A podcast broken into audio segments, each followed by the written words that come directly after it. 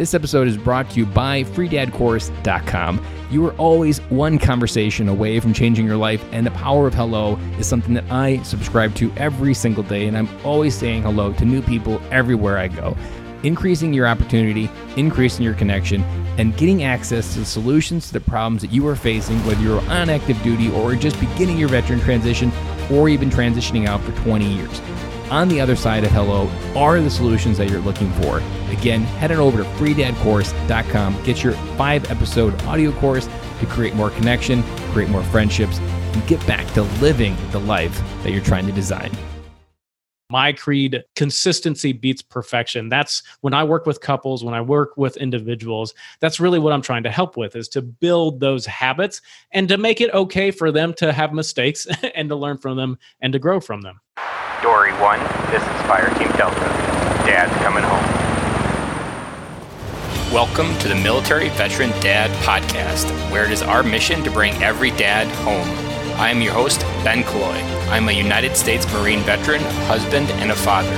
We will bring authentic conversations to inspire action in your life so we can close the gap between the dad you are today and the dad you want to be tomorrow. This is the Military Veteran Dad Podcast. This is episode 94. We are slowly inching closer and closer to that episode 100. Still not 100% sure on who's going to be, but I can say through a listener give me some courage out there. I did work out an email Jocko. I have heard a reply back, but we do not have a date on the calendar. So I'm not going to guarantee that we're going to get him for episode 100, but I did starve some fear and reach out. So it's a big day in a podcaster's world when you go up there and go for people that you normally think like, yeah, I don't stand a chance, but you do it anyhow. And I appreciate you out there for that courage that you gave me to do that. This episode that we have today is long overdue because in the military, money is something that we're just not born with. And we're actually, the system makes it worse because we don't have a lot of personal accountability to work with our money and make sure it works for us instead of just being traded AAFES or the exchange or wherever you are in the military or post military service part of your story. And today I bring a good friend of mine, Dan Hinz, who runs Adulting with Money, which is a YouTube channel and a blog. And he isn't a veteran, but he's been in this space with money, working on it, talking to adults, and understanding and coaching adults on how to have better conversations because Money is a huge reason why people get divorced because it's that tension and it's just that constant tension back and forth that you can't talk about it. And it might as well be the birds and the bees talk with your kids in some cases. So I wanted to dive in right into talking about money with this episode. And I also have Lacey Langford scheduled for next week's episode, and she is the military money expert. So we're going to start with Dan Hinz today, open it wide up. And next week, we're bringing Lacey Langford, who's military money expert, to talk about some of the military things with money and how we get these stories all messed up and how we can actually change some of our narrative. So, we got a double header here this week with Dan Hinz, Lacey Langford next week, and we're going to talk about money because money as a father is something that weighs me down. It's something that I lose sleep over. It's something that we're always there. And I always like how Zig Ziglar said it. He always said, money isn't everything, but it's right up there next to oxygen. And that's the truth because it's not everything. It doesn't buy happiness, but it definitely greases the wheels and makes everything run smoother. And when you don't have any of it, everything feels a lot heavier. But at the same time, the illusion of money is even people who have an abundant amount of it still have a lot of problems. Everybody just creates their own nightmare scenario at whatever level of life they're at. So, we're going to start unpacking money. We got these two episodes, and I promise these won't be the only two episodes. I plan to look for and bring more people out there about money to the podcast because we lots of times and for most of this entire podcast's history we've talked about the emotions of being a father coming home as a father the marriage of a father but money is something that is just not talked about enough and I haven't done enough about it. So I'm going to make sure that I change that. And something else to look forward to is we're going to be bringing Kirby Ingles back in the podcast. He was way back in the beginning of the podcast, and actually helped us understand that family is a legacy and that we're leaving one whether we want to or not. And he is going to be bringing some career coaching wisdom to us as well. So I'm going to twist the dial a little bit and bring some different things, but these are all rounded things that dads face every single day. We're going to be bringing them back to you to help you come home and be a better dad. So, without further ado, let's get started with Dan Hinz. And if you want to hear my key takeaways from this podcast, stay tuned on the end, and I'll talk to you on the other side. Welcome to the podcast, Dan. Thanks, Ben. Thank uh, thank you for having me. you are not a veteran, but we are going to break the seal wide open on something that I intend to do a couple different episodes on, and that is money. Money is something rooted within the military. We almost all have bad habits related to money, mostly because it's disposable income. And in the military, you can lose all your money, spend all your money, not have a car payment, and just blow it all on alcohol and still have a roof over your head, three squares a day, and a job to go to. And ultimately, that's where things start falling apart because there's no real accountability for your money. And today we're talking with Dan Hinz, who runs Adulting with Money. And with Adulting with Money is a YouTube channel where he gives great advice to adults, helping them understand how to be better with money. So, welcome to the show, Dan. Thank you, Ben. Thanks. Uh, thanks for having me. let's maybe just crack it wide open with some money myths. What are some things about money that most people assume are true, but are true just fallacies that most people don't ever think about?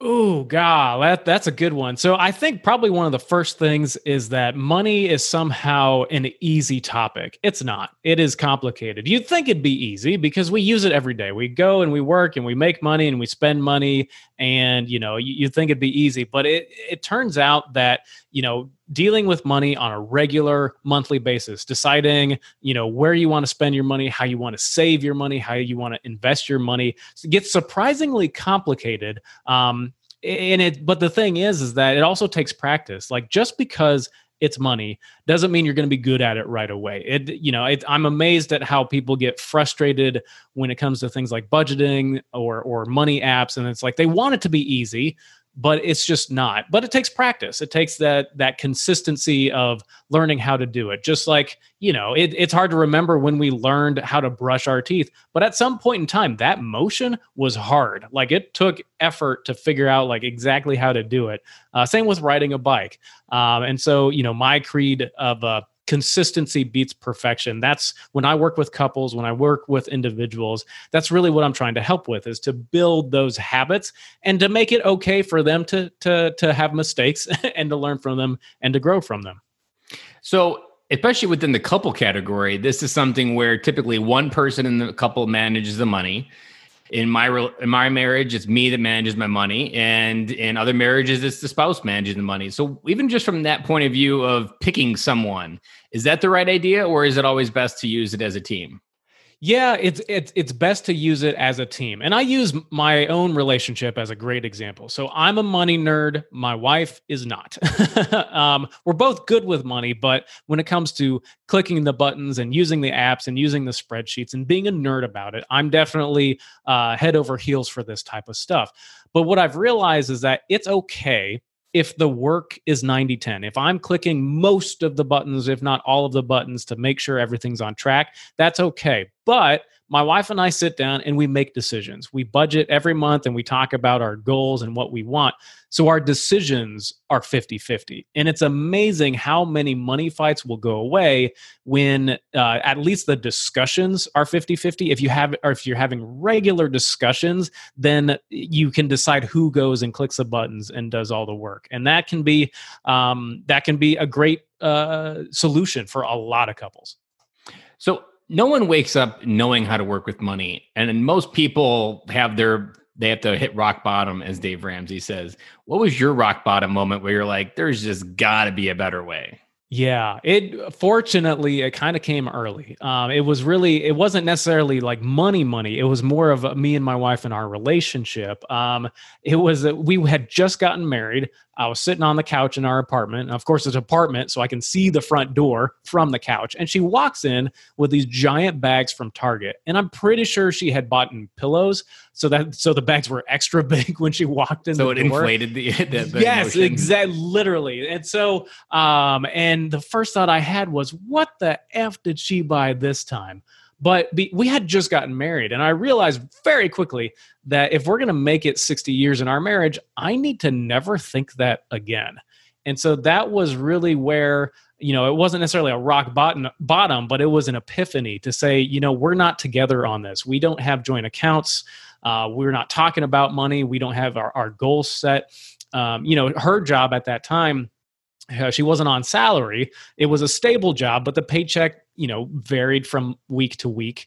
Uh, and then my I, I, was a financial advisor and so i was on commission and so my paycheck wasn't the exact same every month. And we really didn't have any way to know if we were going deeper into debt or not. Were we climbing out or not? Um, and if you know we wanted to save up for the down payment on a house you know h- how was that going? There was just so much uncertainty it really drove me crazy.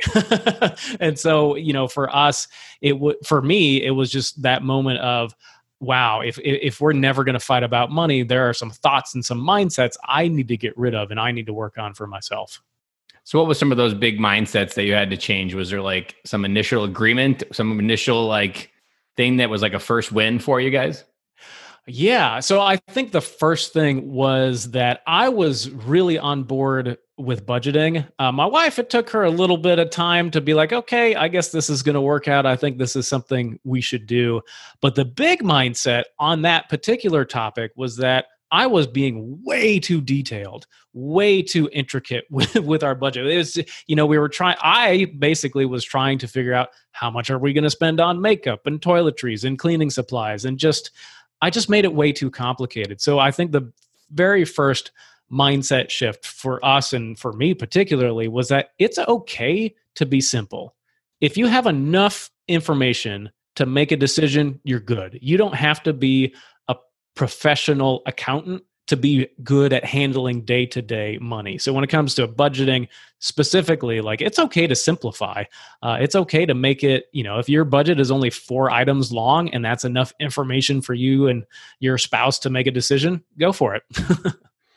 Now let's dive into that word budgeting. You've mentioned it a little bit, and but budgeting to a lot of people that haven't really awoken or even realized that there's a better way to deal with money think budgeting is handcuffs. So yeah. how do you change people's mindsets when someone believes a budget is a handcuff and they don't like the idea of budgeting because they don't feel like they want to have to live under rules. But that's not really the idea of budgeting, is it? No, no, it's not. And so, you know, when I'm working with couples, for them to master money together, there's three habits that all couples, if you master them, you, you're good for the rest of your life. And the first habit really comes down to goals. Like, what is it that you want? And how much does that cost? Because it's amazing how many money fights will end when you actually start to get down to like, how much does this actually cost? Because otherwise those fights are just rhetorical theoretical what ifs um, that and, and you never get anywhere. So that's habit one. Habit two is tracking your money like where's it where's everything coming from and where's everything going? But then the third habit that's where you start to get to the decision making and to the budgeting. And if you do it in that order what that does is you you sit there as a couple or as an individual and you say what is it that we want? You start with that and then you say you know where's our money now? And then that by the time you get to that third step you go you say to yourself okay how are we going to get there? And that's where the budget comes in. That's where budgeting is a tool to help you get what you want as opposed to stop you from having fun.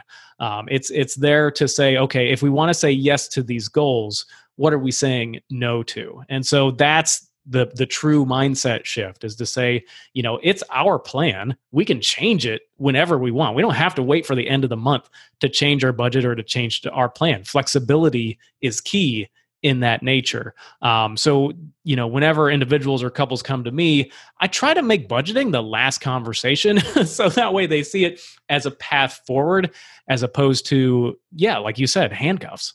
Mm-hmm. And that that budgeting word is in many cases is more like a plan, like you said. And it's also I always like the idea that it's roll with the punches. Like life's going to give you a punch, Murphy's law is going to happen, but you want that budget to have some cushion under it and be able to absorb something that comes at to you unexpected. So talk about how a budget can also deal with Murphy's law as well. Yeah. So I think the biggest thing, as far as like a month to month budget, a month to month plan, um, you can do things like sinking funds. So my wife and I, you know, we have an emergency fund, which is great, especially, you know, we live in Florida, hurricanes, yada, yada. Um, but it's also to say that, well, why not put, you know, 30 bucks aside every month to save up for Christmas presents? If we do that all year round, then once November Black Friday comes around, we got money saved up for that. Or uh, maybe it's like 50 bucks a month you're trying to set aside for car repair because eventually you're going to need new tires or something's going to break. Uh, so then you have that sitting aside. Um, so that's where, you know, that's probably one really easy tool as far as like a month to month budget type of thing that has that cushion.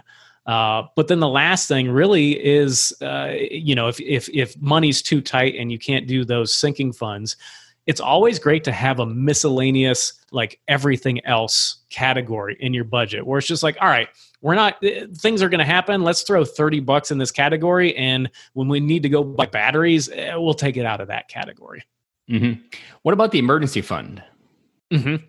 Yeah. So an emergency fund, that is where, you know, insurance can cover a lot of the big stuff death, hurricanes, uh, you know, cancer, things of that nature, which are terrible to think about, but we have insurance to help with those things. Unfortunately, insurance doesn't cover uh, the tiny stuff. Uh, you know, getting new tires doesn't come out of Geico's pocket. so transmission, um, transmission, yeah, yeah, that's much larger, larger item. And so having an emergency fund, the reason it's there is to take care of those emergencies with cash rather than putting it on a 20% credit card or or some sort of debt. So to, to make your ends meet, you're taking it, you're self-insuring yourself just a tiny bit for, for some of that stuff. So that helps out a lot too. I've always liked uh, the adage that it's easier to loan money from the Bank of Killoy at 0% than it is to borrow it from Capital One at 20. Yes. Absolutely. Yep. Yep. And that's the whole idea. And so it's, um, you know, with that emergency fund, you know, once my wife and I, once we had ours completely funded at, a level that we wanted, then that's where we can start to add those sinking funds. They're like, okay, well, you know, because we don't have to put money towards that or some other goals, we have that little bit of wiggle room month to month where we can save for things that are going to happen home improvement, car repair, stuff like that. And something that I really loved when I started doing my budget with software is each of the budget categories became like a mini savings account that I didn't have to go to the bank and actually open one. And it really desensitized my visual appearance like, oh, I can log into my account and check my checking account. Oh, I got the money there. I can spend it.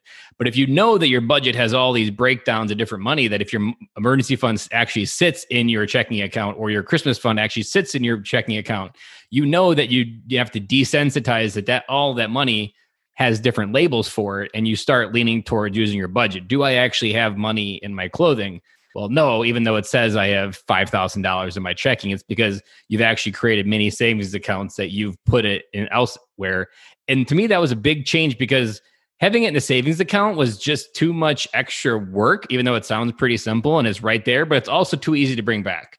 And I always liked having it in the budget because it had a label, it had a job, and I couldn't relabel it in 10 seconds of what that money was supposed to be. Like in the savings account, you most likely don't have it giving a job. You don't know what it's for. It's just your savings. And well, it sounds like a good thing. I want this I, Apple iWatch that's coming out. And next thing you know, you got one. Just yeah. borrowed it from your savings because you didn't know that, oh man, I forgot that I had saved up for Christmas. And then you borrowed that from that. So we've talked about a budget, but most people, especially military families and military service members, if they're single, we have dug ourselves through the hole and we are actually below ground, either through we're most like many military families are part of being predatory against debitors so they're always being targeted and many of us have made bad choices. So what do you say out there to someone digging their way out using a budget or even just in general? Because i remember when i was underwater you feel like debt is something that is just going to be living in your basement and never moving out. Like it's like a kid that never grows up.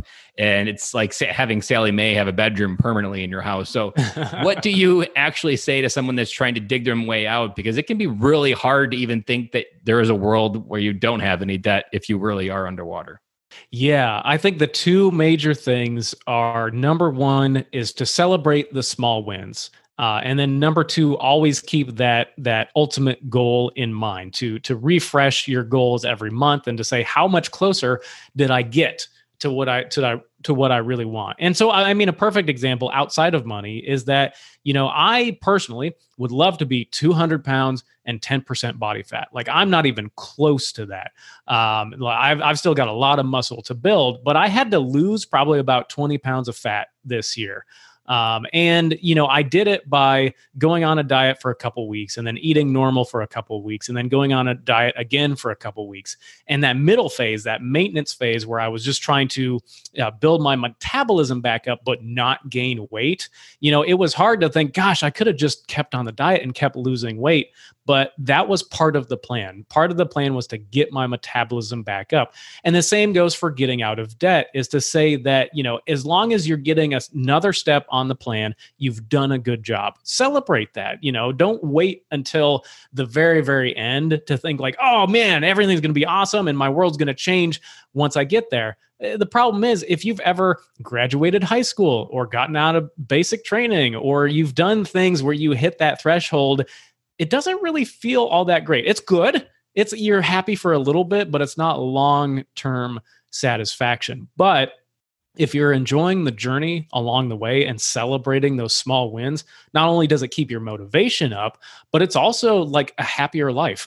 it's it's it's fun to celebrate like yes, I just paid off another credit card. Let's go celebrate just with, you know, a small drink or a small meal or a little something to say uh, pat yourself on the back. It's it's okay to do that. Um, so yeah, those would probably be one of the biggest things that you can do to to keep that motivation going. Probably something I've always heard it said: don't think of different things as a finish line, but as milestones. So it's probably good when you're laying out your plan.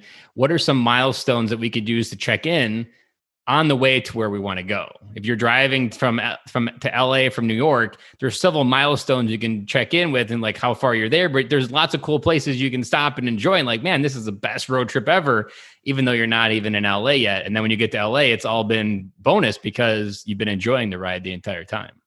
Yeah, well, I mean, I think it really depends on the type of goal you're going after. Because if you're a couple saving up for a wedding, it's kind of like, oh, we have enough now that we can pay for the venue and we can pay for the DJ and and pay for for certain items. Uh, but if it's getting out of debt, you know, I know a lot of people they'll they'll get like some sort of piece of paper or a graph or something that they can color essentially, and it's just like you know, like a thermometer you see of, of like United Way, like how the fundraising is going, is to color in every week. Like here's how much closer I am to getting out of debt. Do that every week. Do that every month. Um, that's a really good thing that that is tactile and it says and it and it's visual so you can see it every day to say yes i am getting getting closer. But another thing is especially if you're getting out of debt um, the more you pay off the higher your credit score goes. So if you can get like credit karma or you have a credit card that, you know, gives you credit reports, then you can start to celebrate like, wow, look how much farther my credit score went up as I'm paying off debt. That could be another way, another, you know, I don't want people to get obsessed about their credit score as, as being like a high score, but it's something that you can see change as things happen. What about where do you begin? Because I know when I started my debt journey, you've got Sallie Mae, you've got credit card, you've got car payments, you've got so many different philosophies on good debt and bad debt.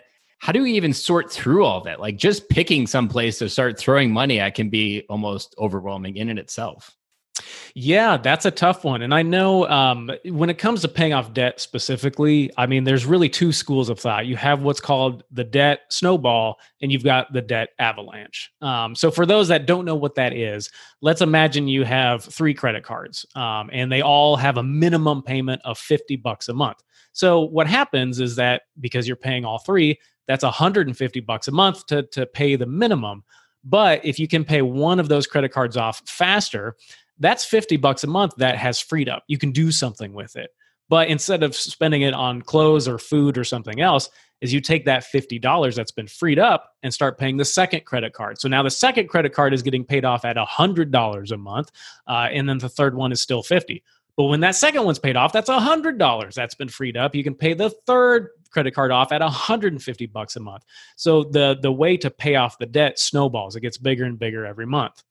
So the the difference between the two methods is which ones do you pick first? So the debt snowball is you pick the smallest debt first. And I like that method mainly because it's a quick win. Emotionally, it feels good because you make progress faster. Because it's, you know, if you go to the gym and you're trying to work out or lift weights and you don't see any results within the first week or two, uh, if you don't feel any better, you're probably going to stop going. And so there's unfortunately an emotional side of all of us humans that needs that that win. So I do like the debt snowball. But mathematically, the debt avalanche is a better uh, option. And that's where you pay off the highest interest rate debt first. Now, it might take more time to pay that off. It might not be as quick a win, but if you're more logical, if you're more, uh, you know, mathematic based, it's going to push that button for you. You're going to enjoy doing it because you know mathematically you're right. You're winning and the banks aren't. You're yes, you're you're winning in the bank world. But uh, there's an online calculator, and, and we can put a, a link in the show notes that uh, that you can look at both, put in all your information, and see, okay, which one's better, the debt snowball or the debt avalanche? And I've run that for clients that I coach, and oftentimes it's pretty much a tie. Like it's within a month or two of each other. So you know, when I'm coaching clients, I'm really looking to see which one sets them up for success better. Um, so it, you know, in my mind, the the methods are pretty equal. But if I had to pick, it would be the debt snowball because emotionally, having a quick win and having faster wins, it just it keeps us more motivated, and that, and that's how our brains work. and I've always liked how Dave Ramsey breaks it down because I've had a few people challenge me if I recommend the debt snowball on Facebook in a comment somewhere, and they'd be like, "Oh, you're teaching them all the wrong ideas." It was in this particular case, it was about what you should teach a kid about whether she get a debit card. And I was like, I would teach him Dave Ramsey first before even teach him the credit card. And then they challenged this idea what you talked about with the interest time and all that stuff. and I, I always loved how Dave broke it down. He always said, if it was about math, you would never would have gotten in here in the first place. so you yeah. can't use the same logic that got you to get you out because otherwise, if it was just as simple as math, you would have done it a long time ago and you realize these numbers don't compute. And it's all about emotions. And that's it feeds a different part of the process for you and just gets you more excited to keep going. Like it's just it's good when I used to I had a spreadsheet and I just would type in every time I killed debt and it just felt good to say that I killed it and the faster I can kill it the more I felt like I was winning.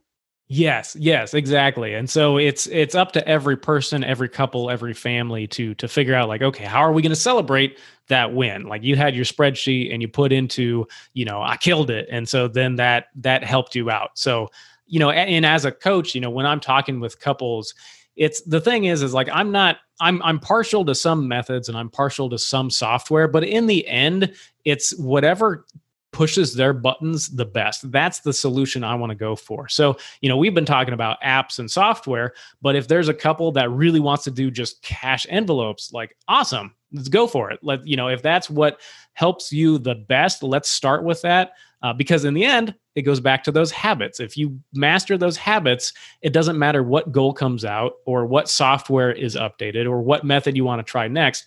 Those three habits are basic, where you, it's programmed will, into the best operating system, your head. Yeah, exactly. So it's just you know, it, it's so it, for, as a coach, like I don't really care what you use as long as we're setting you up for success.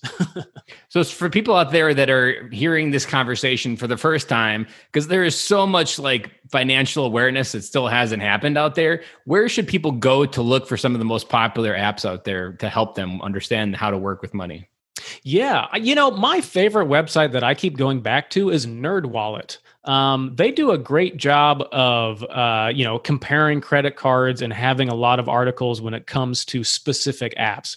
Uh, but then again, you know, I'm working my way in my YouTube channel to reviewing a lot of apps as well uh, especially for couples. So if you go to YouTube slash uh, adulting with money, you know, I've got a review of the Mint app. And then there's one that's come out within the last year or two called Zeta, which was is really good. I haven't gotten to YNAB and a couple others yet, but as I talk more to couples and figure out, okay, what software is going to work best for them, you know, I'm looking at it not just as a piece of financial software, but like how can we use this as a communication tool to get on the same page? And if this app is too hard for two people to use, I kind of I, I don't worry about it because I'm trying to help couples for the most yeah, part. it's got to benefit the actual communication within the couple. Yeah, exactly. And for And- us, and- we've used YNAB. So it, early Yeah. on, I tested like every dollar with Dave Ramsey, and I, I I was on YNAB back when it synced through Dropbox. So I've been on Oh, YNAB wow. for a long time before Yeah. they even had cloud ability. And like I literally had to have a Dropbox account, and it synced in my Dropbox to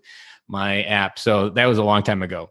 And for me, like I remember the very basic core that I liked about YNAB was it brought back the checkbook feeling that you had to reconcile every Yeah. transaction and make sure it went to where it was supposed to go. And that was a feeling that worked really well. I think when you had a checkbook and it died in the 90s when they invented the debit card to make money easier to spend.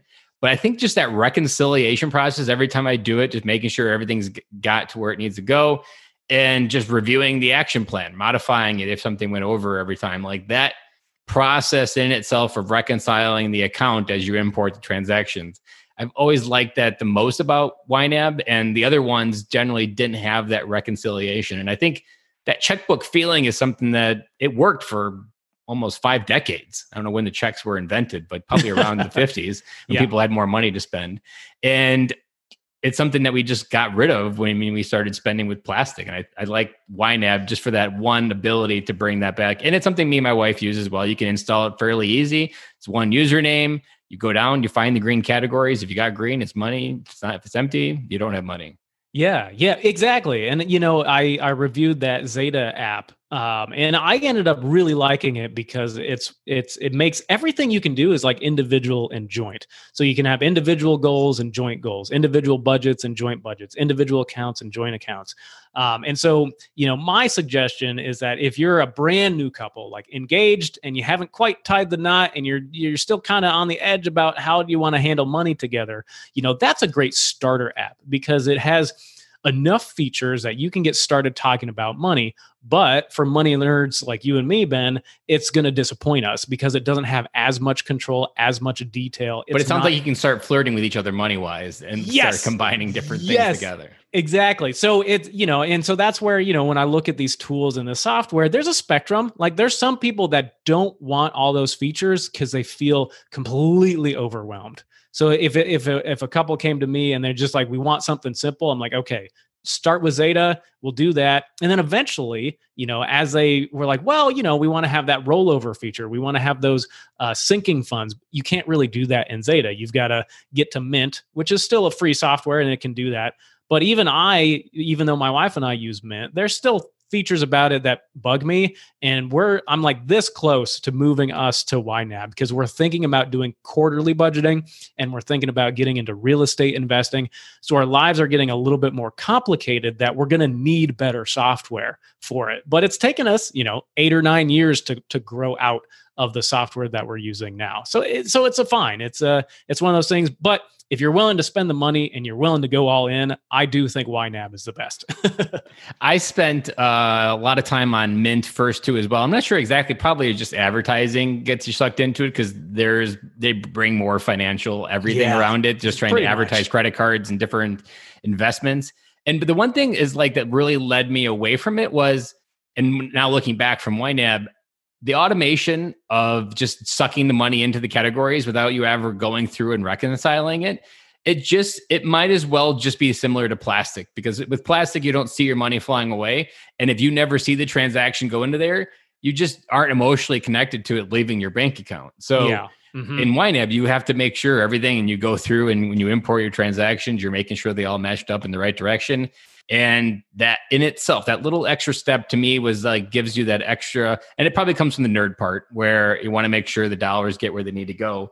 But it was that automation that really turned me off from it. And I just felt like financially they were more focused on making sure I had more credit cards and getting out of debt. So like that always kind of rubbed me the wrong way that they're incentivizing us to manage our money, but then they want us to learn how to spend it with the, the, all the banners that they bring in around us. Yeah, and and Zeta is kind of in the same realm where they, where it's a free app, but of course they've got you know like oh check out this savings account, check out this credit card. But uh, to their credit, they do have like every time you log in, there's a task list. So if you have any uncategorized transactions, it's it shows up for you right away. So it, it it's borrowing kind of that feature from YNAB as well. Mm-hmm. I always love the the interesting part about YNAB. They probably are a brand that does it beautifully, but they have a huge personality built into the app. Like the way they communicate, the way they email, like they joke like it's going out of style. They have no problem making jokes about themselves. you name it, they have a very good sense of humor as a company within the way they communicate. And they're always coming up with new stuff, especially now that everything is built into the web versus like the old way of Dropbox. That was a slow update every yeah. year. But mm-hmm. now that it's all on the web, like they are very much um, even something that most people probably wouldn't think about is when you deal with credit cards, like spending on credit cards and debit and checking account can get confusing when it comes to budget because you put the money on a credit card, but really the money's already spent, but it's not out of your checking account. Yeah. In YNAB, it'll actually take it out of your budget category. Say if you use your credit card at Kohl's and bought clothing, it would take it out of your clothing budget and move it into your credit card payment and that money would just be sitting there waiting to get paid at the end of the month so you don't accidentally spend it twice. And mm-hmm. the background it just keeps track of it like normal and and you do your normal stuff but your credit card money is waiting to get paid and it's not sitting in your budget forgetting that you've already spent it on one credit card. So that was a mm-hmm. huge thing that also we don't use credit card a lot but when we did it was something that i remember using quite a bit. And i want to go back to something that i just remembered. You were talking about like consistency and small wins there was a year in our process for us it took about four years to get out of debt but there was a year we were paying almost $2200 in daycare bills. We had three kids in daycare and that's more it was two mortgages. We had a mortgage yeah. plus we had two additional mortgages with it. Our mortgage was like 1100 bucks at the time. So we're paying two times that amount in daycare bill and we almost had a year i call it the year of debit only but I would only been able to do debit only because I had a budget. I had a mm-hmm. plan. I mean, I was writing a $500 check on my checking account every single week. That takes a lot of discipline to make sure you don't bounce a check, don't overspend or over withdraw. And that was my win for the year. I didn't go mm-hmm. into debt at all, but I kept it neutral. And so, like, there was a lot of grace I had to give myself because while I may not be getting bigger on the goal, this is just the season we're in right now. And as long as I can keep it neutral, that that was my win that I consider back looking back on that now. Yeah, yeah, and sometimes those wins are just you, those realizations. The fact that like, wow, I've changed. I've grown in just a little bit. And and so yeah, so you know, going back to that whole debt thing, um, as far as like keeping uh, yourself motivated and celebrating those small wins, sometimes those wins are mental shifts. Like you just see the world differently. You know, you have a friend that is bragging about, oh, check out these new clothes, and you you know, and you have that thought like, gosh, I wonder how much they put on their credit card for that, and like thinking that question is now a win. Like the fact that you're thinking that uh, and you're seeing the world in a different way. You know, um, there's a meme out there on Facebook where it's just like, "Hey, does anyone watch Home Alone and think, gosh, what's the mortgage on that house?" you know, we've all grown up. We we we we've learned new things, um, and we see the world in a different way. And sometimes those uh, seeing the world in a different way that can be a win too. I see it in myself just with my health and how I eat, uh, as well as money. I, I for the Home Alone joke, I never thought about the house. I was always thinking, God, how much does it cost to fly the entire family to France? Ah, yeah, exactly. I'm a plane nerd, so I was biased towards, and I've been to Europe, so I know how much it costs because I've looked at plane tickets, and I'm like, God, how did they ever even? And at Christmas time, even at that, like it's it's just yeah. crazy for that mindset. Now, now, you have that ungrateful uncle that you like hate even more as a character. Like, wow, he really is ungrateful. Yeah. I want to go into what you talked about there of being able to see the world differently because often what Americans struggle with is we just don't have enough depth to our views. We just get sucked into the commercialism that are on the commercials, the Capital One commercials, and you just assume what's in front of you is how it's supposed to be that there is a weekly Target run you do every week. There is a Walmart run you do every week. There is a grocery run. And you've got to continue to be a consumer and spend money at all the things you're told they need to be spent money. But once you slow down and realize like you're a conscious being, you don't have to realize that there's other ways. I mean, there are plenty of millionaires that Dave Ramsey highlights on his show all the time that are plumbers and they've made the exact same amount of money all their life and now they're millionaires. That's not something that advertised on Capital One commercials at all.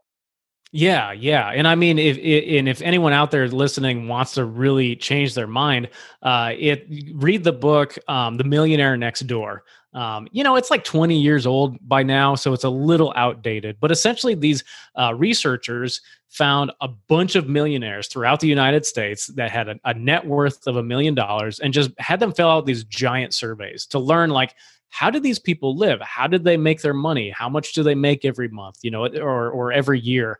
Like eh, you know, are they married? Do they have kids? And it's just you know it was a uh, uh, an academic study. And one of my favorite stories from that book is they ended up finding some deca millionaires 10 million dollars or more and invited them all to a dinner. And at this dinner they're like well they're they're worth 10 million dollars. Let's get some caviar some really nice wine and all this other stuff Guy walks in that they call Mr. Bud, uh, and because he and he's wearing a J.C. Penney, you know, hundred dollar suit.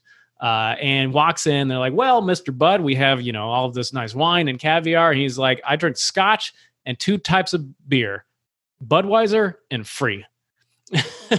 and you know, and we all have those people in our lives that it's just like they have a lot of money, but they don't spend it but that's kind of the point is they have a lot of money because they didn't spend it and so being rich being wealthy to to change that definition for yourself you know being rich doesn't mean spending it because if you spend it all it's gone you're not you're not you're not rich anymore and so to to have that idea of the the difference between wealth and spending what about you for your why for becoming financial savvy? Like when you you and your wife set your goals, what does your why look like to become debt free and be financially savvy and have wealth? Yeah, that's a good question. Um, you know, it, on kind of a more personal note, I, that's kind of something I've been figuring it out. Uh, I have a uh, Tony Robbins results coach. Her name is Otilia. She's amazing. Um, and one thing that I've developed with her uh, and, and with her help is to have that why, is to have that true purpose. And for, you know, for me now, it's to live a life I don't need a vacation from. And so for me, it's like it's okay to work, it's okay to do things, but if I love it so much that it feels like a vacation or it feels so fun, I don't need to to to feel that I have to escape from it. Like, okay, I'm winning. that, mm-hmm. That's great. Um, but it's also the second half of that is to own my own income. So that way, you know, the paycheck that I'm getting every month is not dependent on someone else. I'm making the decisions. I have more control over that. So thus not only saving for retirement in like an IRA and other stuff, but also real estate investing and starting my own business here with adulting with money is that I have I'm talking about things I'm passionate about. I'm helping people I want to help, uh, and I'm making money. so you know that's that's for me that's where it is. Now for my wife, she's much more laid back. She is actually a dolphin and sea lion trainer here in Florida. And it is her dream job. And she's been doing it for a decade. And who knows when she's going to be done with that. So for her, you know, our lives are are well enough that she gets to do that. That's kind of that's her thing for right now. And we actually we're talking about what's next after that. And she has no idea. And I'm like, that's fine. We'll cross that bridge when we get there. But for now, we're comfortable. We're happy. We're doing what we're doing. and I think you hit on a good point there that everybody travels differently at the on the money train. Everybody has their yeah. different idea and and I'm sure that's what you coach as well. Like not everyone will be on the same page of the same book. Right. You can be 10 pages ahead. I care about money far more than my wife does. My wife just wants to be able to go to Target. Like that's her financial objective. If she can go to Target and not have to worry about spending too much, I've achieved my life goal. Like that's the, the epitome of where she wants to be right now.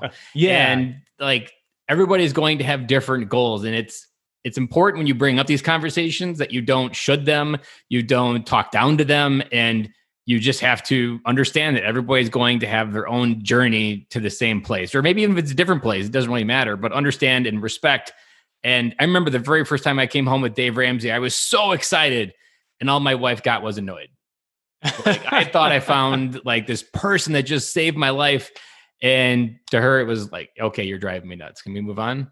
And like, you're gonna have you're gonna find that energy mismatch, and I'm sure that's something with adulting with money works on quite heavily because people are gonna have.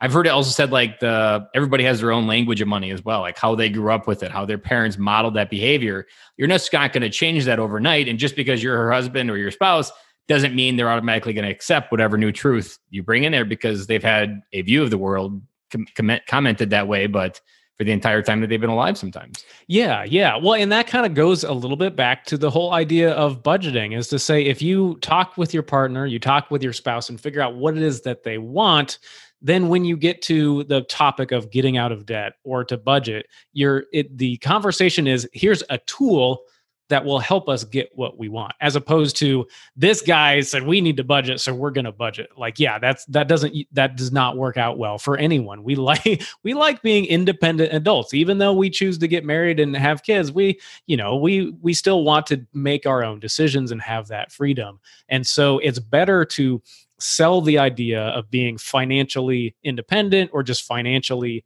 uh, responsible uh, as a path to what it is that they already want. A perfect example. I was talking with a woman two weeks ago, and I just emailed her this morning. I haven't heard the end of this story, but she has been having a really hard time getting her husband to sit down with her and talk about money. And I said, Well, what are your priorities? And she goes, Well, I want this and this and this. And I said, Okay, what does your husband want? And she goes, I don't know. And I'm like, oh, okay, well, there, there's your problem right there. Uh, you know, and she's annoyed that he spends money on lottery tickets and and things of that nature. Um, you know, he thinks that the lottery is going to be his retirement plan, essentially. And so I said, well, you know, if, until you sit down and talk with him about what it is that he actually wants, or maybe what he's afraid of, what he what is he concerned about, what is what are his fears, until we develop that and figure out what that is, then all of these tools of sitting down, like, here's our budget, here's what we're doing, we're going to do this, we're going to do that, until you can connect those dots to say, like, here's how this is going to help us secure our retirement, or here's how this is going to help us avoid going back to the poorhouse or something of that nature, then it, it's going to start to fall on deaf ears. They're going to get defensive. So that's where you know my coaching comes in is to say, all right, let's let, let me be that third party, that middle ground, that mediator to help bring this out and find win-win solutions for you as a couple. I like that. And what you're talking to there is like just different people's perspectives. You're talking to that everybody, like we talked about, everybody's going to have their own view and just being graceful with that experience versus judgmental and understanding like almost like the uh, way to break, approach it could be understand how they got there. Instead of like trying to get them where you want them to go just to put extreme curiosity hat on and be like how did you get to the point where you think that your life revolves around winning the lottery? Like that's a lot of different life scenarios that have to happen in alignment for someone to honest. And there's a lot of people out there that buy a lottery ticket every week thinking this is my ticket to where I need to go versus maybe owning their budget and doing different, better things with their money. I'm just going to outsource it and hopefully I win the lottery, which is right. not good financial advice. I'm not condoning no. buying a lottery ticket every week. There's something else that I want to pivot towards when it comes to debt. So, as we wrap up the interview, debt is something that gets so mixed up in society. There's credit card debt. There's people that tell you you should do points. There's people that are doing travel rewards. And I want to kind of talk about some of the lessons that one lesson quick that I've learned, and then see what other things you have to go with it. That because I did this four year journey of getting out of debt, I couldn't have imagined what was going to happen in 2020, whether it be Corona, whether it be losing my job, losing anything, losing half my income. I was the primary breadwinner for our family. Had I not gone on that journey to eliminate our car payments, to eliminate the credit cards, to essentially just have a mortgage only debt ratio, I would have been a whole lot more screwed now. And in, most people that come up with me or come up to me and start talking about debt, they'll talk about it in a way like, oh, debt can work for you and all these different things. It certainly can. And there's certainly good things you can do with it and it certainly allows you like there's people that say to him you can borrow debt less than inflation it's a good debt. But to me like every time you borrow money you're just lowering the amount of options you have to react to whatever life gives you. And that mindset isn't something a lot of people are even thinking about just because I've experienced it personally now that I've survived 2020 with hardly any skin lost. We still have our house under a roof, so we don't have anything. Nothing's been revoked and nothing's been repossessed.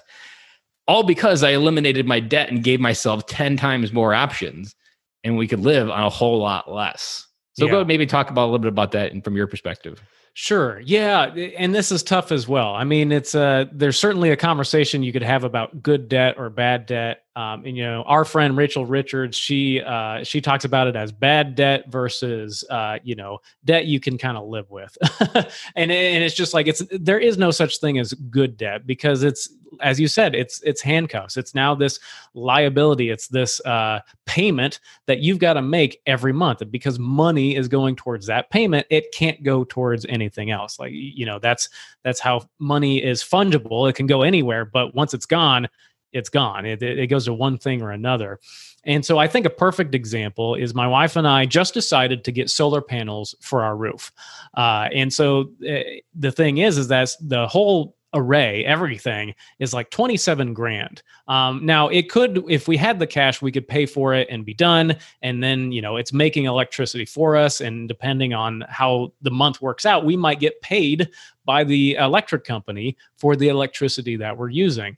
Um, but they also have the option where where you can do a 20 year loan, and I think with our credit scores, we got like uh, a two percent loan, and it comes comes out to be like 114 dollars a month to go towards this payment. But if we're generating the electricity we're supposed to, our average electric bill through the year is less than $114 a month. And so the thing is is that if we're paying that but making electricity and the electric company is paying us back, we might be making money. A, but then B is that, you know, as the electric company raises their prices every year, our payment for electricity stays the same. So it levels it out much like a mortgage, where here you have this very expensive thing. And rather than that price going up and up and up year after year after year, uh, if you were renting, the mortgage kind of, you, you, get this asset that uh, it, it levels the payments over time. So we don't like debt. We don't want debt. And so we were very, very cautious about do we want to do this or not? We had a much longer conversation about the solar panels than anything else that we ever had. But we were just looking at the math to say, you know, on average, we're probably going to be fine. Uh, and it's that that $114 a month while it is debt that is an affordable risk that we can take so I think the key to take away from this is that if you and your partner are going to talk about taking on debt, um, you have to be very careful. Is because the good news is it helps you afford what you want now, but the bad news is you're handcuffed for years on something. And like you said, Ben, you know, here we, you know, four years ago, no one was predicting a pandemic. And so having those handcuffs on you, you have to be very careful to say, is this something we're we're willing to risk? And in fact, we're probably not going to take 20 years to pay this off. We're probably going to pay it off in five. Like we're going to say you're going to snowball yeah. that fairly oh, yeah, absolutely. Like our mortgage is going to be done in like six years. And so once that's done, the solar panels could be done in one viral year. YouTube video could cover it. Yeah, exactly. Yeah, one viral video with with ad revenue, we could pay it off. So it's it's it's top of mind to say we don't want that debt and we're going to pay it off as fast as we can. But if we have to go down to the minimum and just pay that for for a few years, so be it. Um, but then, you know, if we sell the house, then all the payments go to the next owner, so we won't have to worry about it anymore. I like that. And there's something else that I learned throughout the entire journey through those four years. The idea of how to get out of debt or where you need to go doesn't always have to come from the same place. So our journey actually ended when we sold our house. And it's actually funny how this all worked out. And it was one where I had to really eat crow and, and admit to my wife she was right.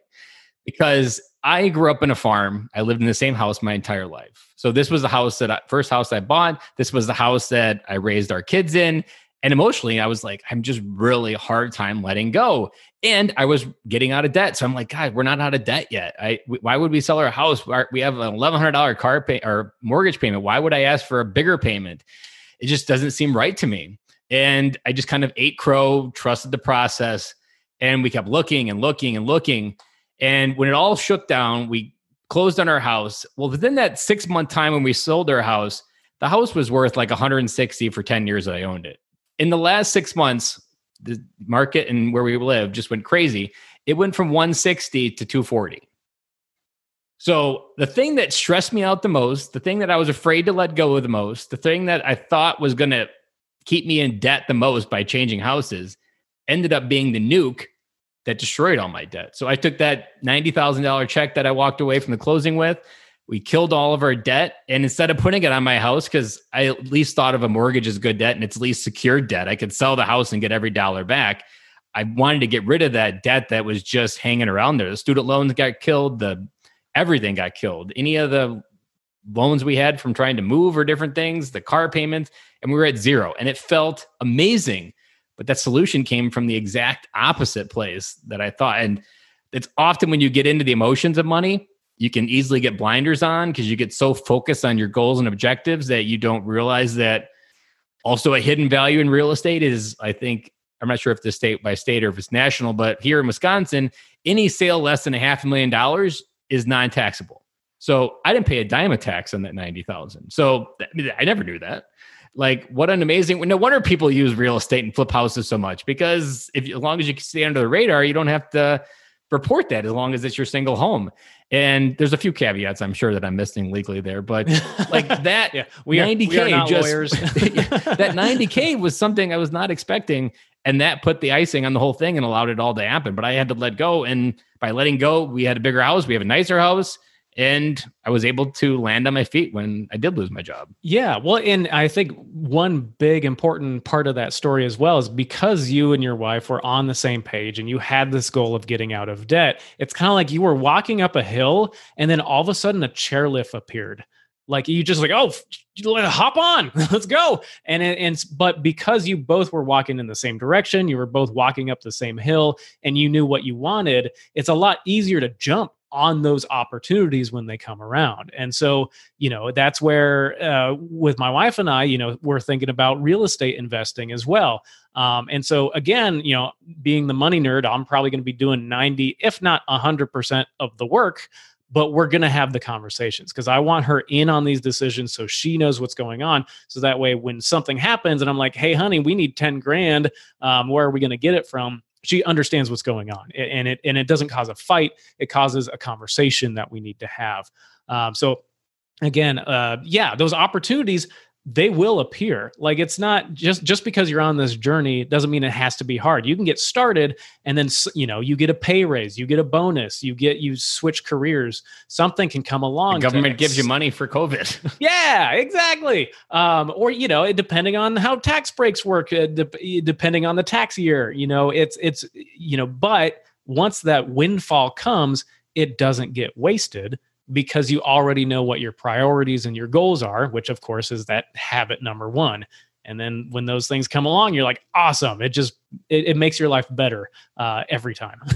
and it felt good reassuring my wife after I did lose my job because the uncertainty was there for her. Like we all we have is the mortgage and a few insurance payments. Like everything else, we could live without. So we could really go down to beans and rice and still only have to worry about our mortgage.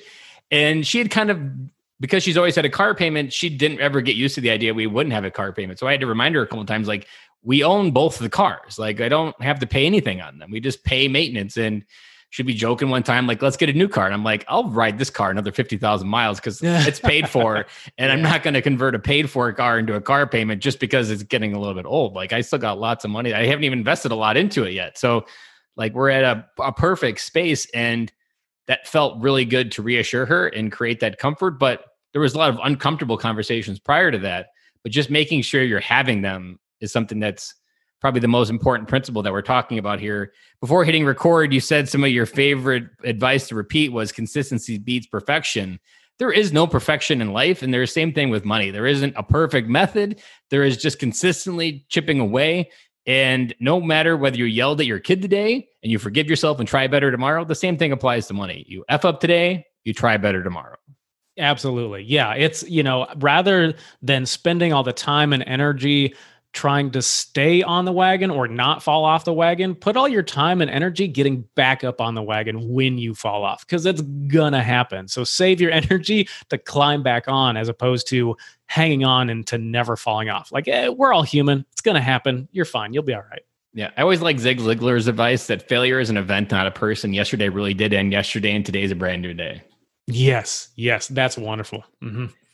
So, as we wrap up this interview, where can people check out your YouTube and where can people learn more about what Dan Hinz is up to? Yeah, yeah. So uh, the biggest thing, yeah, is my YouTube channel. Uh, go to youtube.com, just look for Adulting with Money or search for Dan Hinz. I come up first either way. Um, but then also go to my website, adultingwithmoney.com, because I have a free handout. Uh, it's a 20 page guide of couples crushing debt and it's the six step formula that I put all my couples through. It talks about apps, it talks about how to have conversations. The, you know, we talked about the debt snowball and debt avalanche, that's in there as well. So that's for free if people want to go and download that. Um, and yeah, those are two great places that if you want to send me a question or you got a comment or you want to have one of those free discovery sessions, let me know. I'll, I'm happy to help. And if you want to give him a comment on his YouTube videos, I know personally Dan comments within like two hours of every YouTube comment. So go Yeah, ahead and I'm- I'm watch his not so- YouTube co- YouTube Yeah. and watch, give him a good comment. I've got time. I read all the comments. And you know, the best videos that I make come from questions that people ask me because I'm like, hey, I'm going to give you what you want, give the people what they want. So if you have a question, something that's on your mind, and I haven't made a video about it yet, or it's been a long time since I've made a video, um, leave a comment uh, as a question. And I'd love to, to help out that way as well. I appreciate your time today, Dan, because this conversation we opened up a lot of good stuff, and Yeah, I know this conversation is every time you usually do a money episode on different other podcasts. I always hear like people say like how fast it climbs the charts because money is something people are so eager for information on, but they're often afraid to admit that they need help. Yep. Yep. Well, thank you, Ben. Um, man, I had a blast. That this time went by quick. So uh, hopefully everyone listening had a had a great time as well. Thank you. Thank you for listening to this episode. I appreciate all the time that you spent listening and supporting this show. I know there are thousands of options, even in the military podcasting community. There are new military podcasts every day. I know you have a choice, and I appreciate you for checking out this week's episode with Dan Hinz. I really enjoyed the conversation about budgeting. I want to say that that was my big takeaway and one of the big things that we went into, I, I loved how we talked about YNAB and all the different services. I hadn't learned about Zeta yet. And if you want to go ahead and check out all the different links for the things we talked about in this podcast, Nerd Wallet, Zeta, YNAB, all of those links are down in the show notes. And if you want to connect with Dan, go down there in the bottom as well. All of his socials are posted there. Check him out on Instagram. He's got some amazing stuff. He just did a remake over of his YouTube studio, and you can kind of see what it looks like behind the scenes and before and after. Dan is an amazing, heart centered individual. So I would awesome and recommend to follow him on Twitter, Facebook, all that's down there, even on LinkedIn. Got him there. Go check out his website. Get that free guide that he talked about as well. That link is down in the show notes. Also, guys, if this conversation hit home for you, don't let this be the only spark of hope that you have as it relates to money. Understand that budgeting is a tool, it's not a prison. It's a tool like anything else. It's like a resume to get you where you want to go to get hired. Budgeting is a tool that allows you to get the freedom where you want to be and the location freedom that you want in your life. There are so many great money conversations that I'm going to be focusing on and bringing you to the, bringing to the podcast in the future. This was just the tip of the iceberg.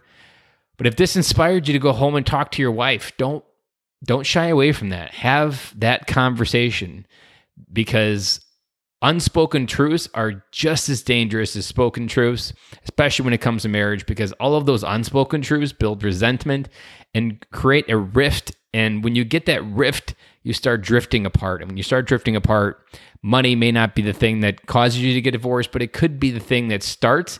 And then everything else becomes more difficult in your life. So if this really hit to the core about conversations that maybe you're not having in your life, don't hesitate. Go home, send your uh, send a text message to your wife and say, "Hey, I'd like to talk about money tonight. I heard this great podcast on the military veteran dad, and he inspired me to have a conversation with you to really talk about our goals and where we want to go in life.